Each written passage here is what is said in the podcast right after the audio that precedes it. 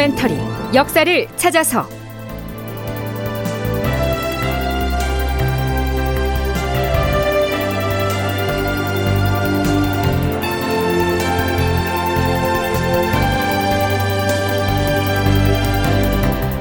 제 1105편.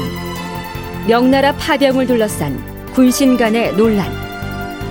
극본 이상락 연출 황영선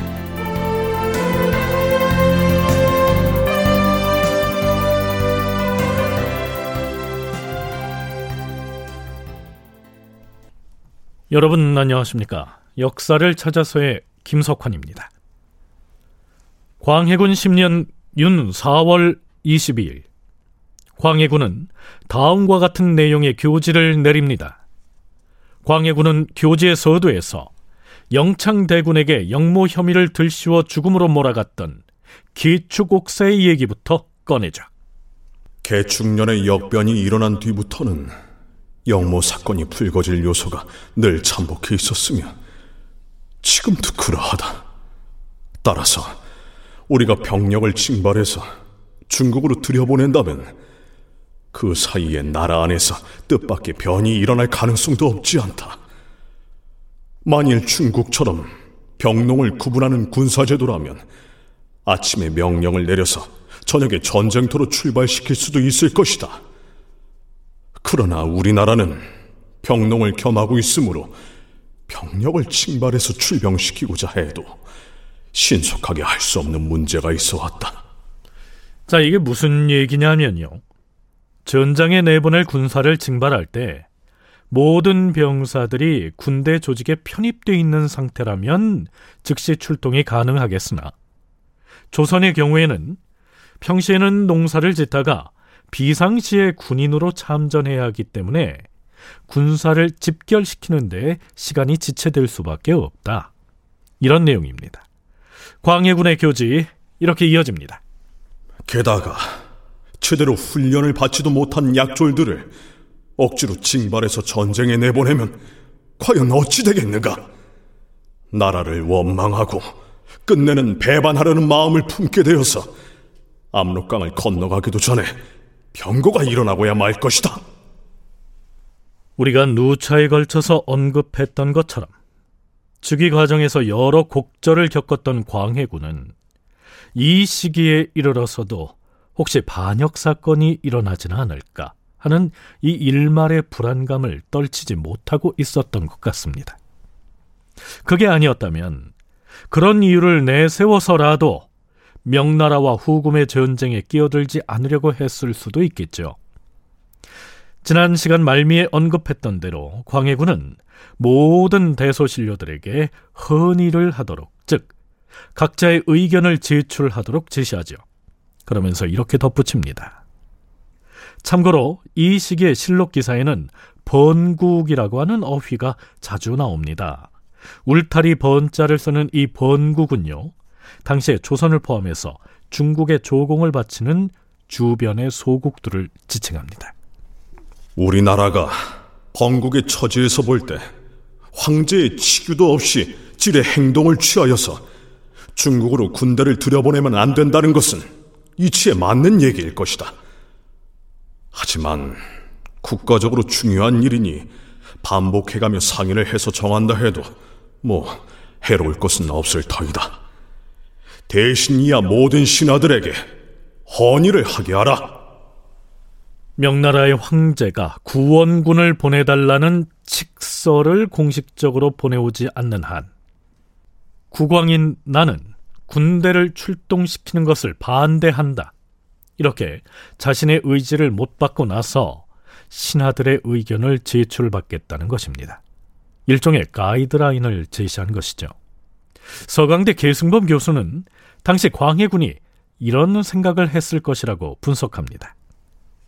임진왜란 때 광해군이 야전군 사령관 역할을 하면서 경험이 많거든요. 그래서 광해군은 이 전쟁을 명나라가 진다고 확신했어요. 거기에 비해서 비변사 신료들은 명나라가 대군을 일으키니까 저 그동안 까불던 누르와치 저거 한숨에 가는 거야 이제 누르와치가 망할 날이 이제 금방 내일이네 이렇게 일단 당시 이 전쟁의 승자가 누구 있는가라는 판단에 대해서 광해군과 모든 신료들의 판단이 정반대로 나간 것이죠. 그러다 보니까 그 여파가 뭐냐? 명나라가 진다 이겁니다. 광해군의 논리는 뭐냐면은 명나라가 지고 후금이 이길 게 뻔한 전쟁인데 우리가 왜 질 게 뻔한 명나라를 돕기 위해 나가서 괜히 누르와치와 원수를 맺느냐? 그러면 전쟁에 이긴 누르와치가 어떻게 하겠느냐?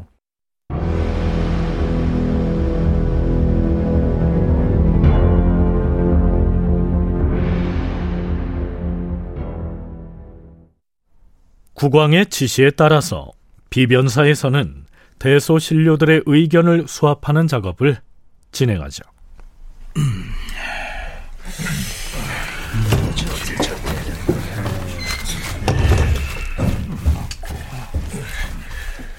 저는 사원부와 사관원에 다녀오는 길입니다. 자, 대사원의 허니문은 여기 있고, 이건 대사관이 작성해준 봉함 서찰입니다. 주상전하께서 이품 이상의 관리들은 다 받으라고 하셨으니 우선 우리 비변사의 좌참찬과 우참찬 대감의 헌의도 받아야 하는 것 아닌가요? 예, 곧 제출하시겠다고 했습니다. 그런데 육조의 판서들 헌의는 어떻게 하죠? 물론 다 받아야죠. 병판과 호판의 헌의문은 이미 받았는데 육조의 참판들 중에는 병으로 집에서 요양하는 사람들이 있어서 자 이러한 절차를 거쳐서 비변사에서는 이 품위상 관리들이 작성한 의견서를 광해군에게 올리지요. 수합한 헌의의 결과가 어떻게 나왔을까요? 결론부터 말하자면 대부분이 광해군의 의중과는 반대되는 의견을 피력했습니다. 실록에서는 박홍구, 유희분, 이상희, 이이첨, 민형남, 이시연, 조정, 유공양, 이경전, 이충, 심돈, 김신국, 장만, 최관, 남근, 우치적, 권반 등이 헌의하였다. 이렇게 적고 있습니다. 좌의정인 박홍구를 비롯하여 광해군의 처남인 병조판서 유희분 그리고 모름지기 대북 세력의 실세인 대제학 이이첨에 이르기까지 거론된 인물들의 면면은 누가 봐도 광해군의 친위 세력이라 할 만한데요. 이들의 헌의 내용을 요지만 간추리면 대개는 이러했습니다. 주상 전하, 국가에서는 예상치 못했던 돌발적인 환란에 대처해야 할 경우가 있는가 하면 정상적인 도리에 입각해서 처리해야 할 일들도 있사옵니다. 하오나 비록 뜻밖의 환란이 염려된다 할지라도 어찌 정상적인 도리에 따르는 것을 무시해서야 되겠사옵니까? 전하께서는 후금 오랑캐가 우리 땅을 침입하여 뜻밖의 변을 당하지 않을까 지극히 염려하고 계시온데 신들도 그 점은 잘 알고 있사옵니다. 하오나 중국은 우리에게 있어 부모의 나라이옵니다. 임진년의 외란 때 나라를 다시 세우게 해준 은혜를 잊어서는 아니 되옵니다. 그러한 중국이 외부로부터 수모를 당하여 우리에게 징병을 요청해 왔으니 도리상 어떻게 달려가서 응원하지 않을 수 있겠사옵니까?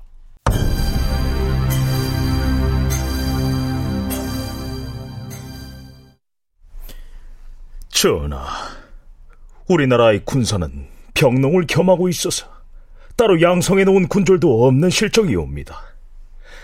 더구나 이제 겨우 전쟁의 상처를 씻고 일어나려고 하는 판국에 그 쇠약한 군졸들을 다구쳐서 중국 군사를 도와 싸우게 한다면 정벌하는 데에는 아무 보탬이 못 되고 오히려 우리나라를 방어하는 데에 허점만 드러날 것이옵니다. 이런 여러 가지 우려할 만한 일이 발생하게 되리라는 것을 신들이라고 어찌 모르겠사옵니까? 그러나 대국적으로 말씀 올리자면 부모 나라인 중국에 대해서 자식으로서 지켜야 될 의리가 있고 또한 사적인 정리로 말하더라도 우리는 중국에 보답해야 될 의리가 있는 만큼 어느 쪽으로 보나 단연코 응원군을 보내지 않고서는 아니 될 입장인 줄 나옵니다.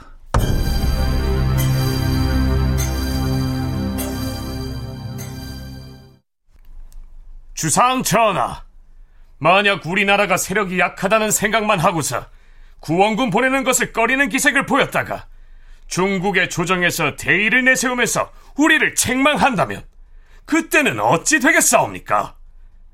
결국 군대를 안 보낼 수는 없을 것인데 자꾸만 지체하였다가 중국에서 추궁을 해오면 그 뒤에 닥칠 책임을 어떻게 면할 수가 있겠사옵니까? 그리고 뒷날 혹시라도 우리나라에 위급한 사태가 발생할 경우 장차 무슨 면목으로 중국 조정의 구원을 요청하겠사옵니까?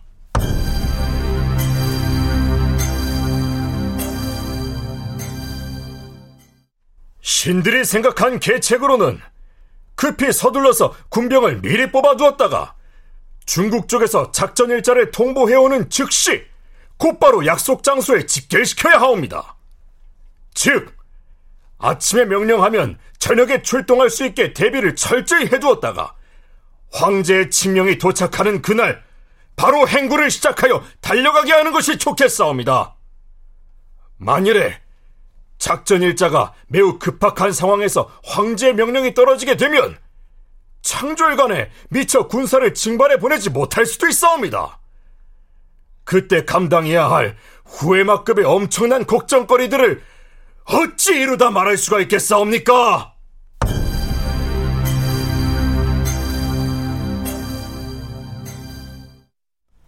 대체로 이런 내용들입니다. 명나라는 임금과 아버지, 즉 군부의 나라이고 조선은 신하의 나라이니 군신 간의 의리를 지켜서 속히 파병 준비를 하자. 이런 의견이죠. 이첨 등의 측근 신료들마저 광해군의 의중과는 결이 다른 의견을 제시했는데요. 하지만 광해군의 의중에 부합하는 의견을 낸 신하들도 있었습니다. 광해군 일기의 편찬 작업에 참여했던 사관은 헌의 관련 기사의 말미에다 다음과 같은 취지의 사평을 덧붙이고 있습니다. 이때 왕은 중국의 징병 요청에 응하고 싶지 않아서 누차에 걸쳐 비변사에 명하기를 요동의 명나라 군문에 자문을 보낼 때 어떻게든 파병을 하지 않는 방향으로 답장을 만들어 보내라고 하였다. 하지만 비변사에서는 즉각적인 파병을 고집하면서 따르지 않았으므로 결국 왕은 조정 신료들의 의견을 널리 수합하라고 헌의를 명한 것이었다. 이품 이상의 신료들 대부분은 목소리를 합쳐서 속히 파병 준비를 하도록 청하였으니 비록 간사한 원흉이라 할지라도 대의를 거스를 수 없음을 알았을 것이다. 그런데 유독 윤희 등이 앞장을 서서 군사를 보내면 안 된다는 주장을 펼쳤으며 황중윤, 조찬한, 이위경, 이면 등의 무리는 왕에게 아첨하려고 도리에 어긋나는 말을 공공연히 허니에 담아서 올렸다. 조정의 신료들 대부분이 즉각 출동 준비를 갖추고 있다가 명나라의 명이 떨어지자마자 곧바로 군사를 보낼 수 있게 해야 한다.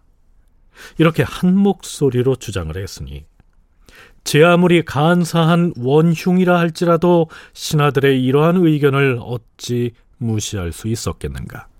이렇게 적고 있습니다.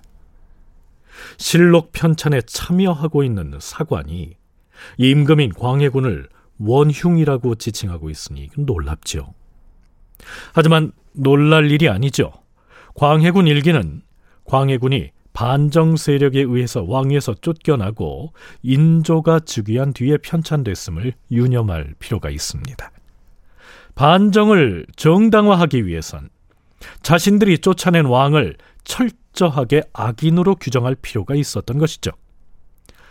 자, 여기서 사관은 광해군은 파병에 반대했고 신하들은 찬성했다. 이렇게 단순하게 적고 있는데요. 고려대 역사문제연구소 장정수 연구교수는 그건 사실이 아니라고 말합니다. 참고로 장 교수의 얘기 중에 나오는 성지는 명나라 황제의 명령, 곧 치규를 말합니다. 핵심은 아직 명나라는 실제로 징병 요청 안 한 거죠. 성지는 오지 않았어요. 그런데 성지가 안 올 수 있는 가능성이 있었던 거예요, 당시에는. 그런데 우리가 먼저 나서서 우리는 병경만 지키게 해주십시오.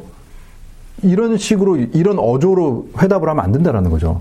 마치 부르면 언제든 가겠지만 웬만하면 이런 식의 분위기거든요. 그럼 거기에 대해서 그런 식으로 쓰지 말라는 거죠. 근데 이 사람들이 그렇다고 해서 우리 이제 당장 강 건너가지고 이 후금 누르하치를 선멸합시다라는 의견이냐고 하면 그건 아닙니다. 그런 건 절대 아닙니다. 그러니까 그런 부분에서 논의를 너무 단순하게 이게 파병에 대한 찬반인 것처럼 얘기를 하는 것은 조금 문제가 있다. 어디까지나 정책 결정 과정에서 군신 관계 논의인 거다 이것은. 이 시기에 조중 관계로 볼 때 명나라에서 군사를 청하면 안 보낼 수는 없는데 황제가 직접 직서를 보내서 파병을 요청한 것도 아니고 요동군 사령부에서 요청을 한 것이니 서두를 것이 없다는 것이 광해군의 의중이었고요. 반면에 신하들은 그렇게 지체했다가 막상 황제의 명이 떨어졌을 때 즉각 응하지 못하면 상국에 대한 도리가 아니다. 뭐 이런 정도의 차이라는 겁니다. 하지만 실록의 앞 뒤 기사들을 살펴보면 광해군이 어떻게든 군대를 안 보내려고 했던 것만은 사실인 것 같습니다.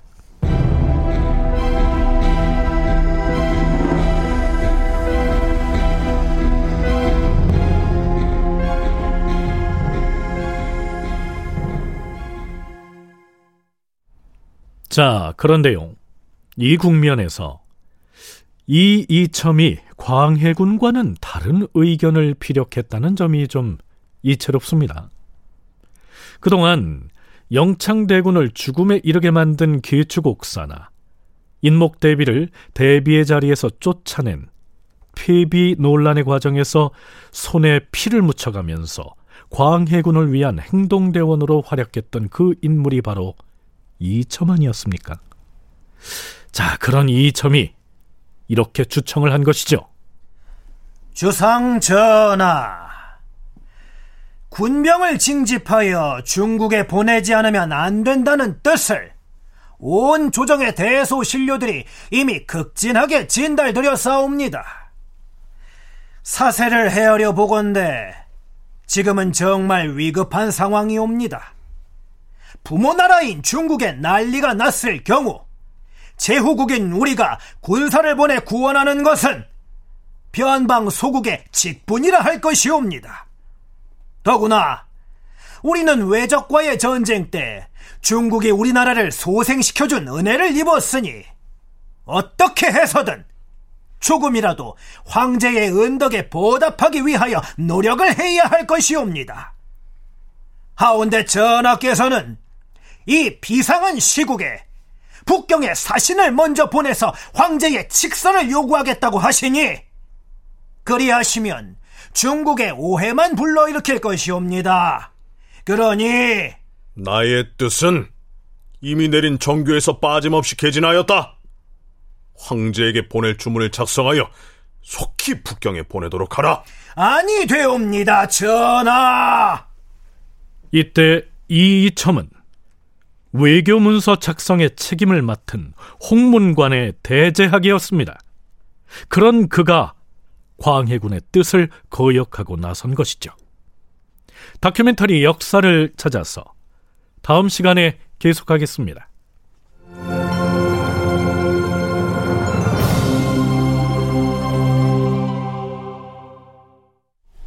출연 장병관, 이영기, 최연식, 송기환, 이창현, 박기욱, 박성광, 윤세하 낭독 천송이 해설 김석환. 음악 박복규. 효과 신철승 김성필. 기술 신현석.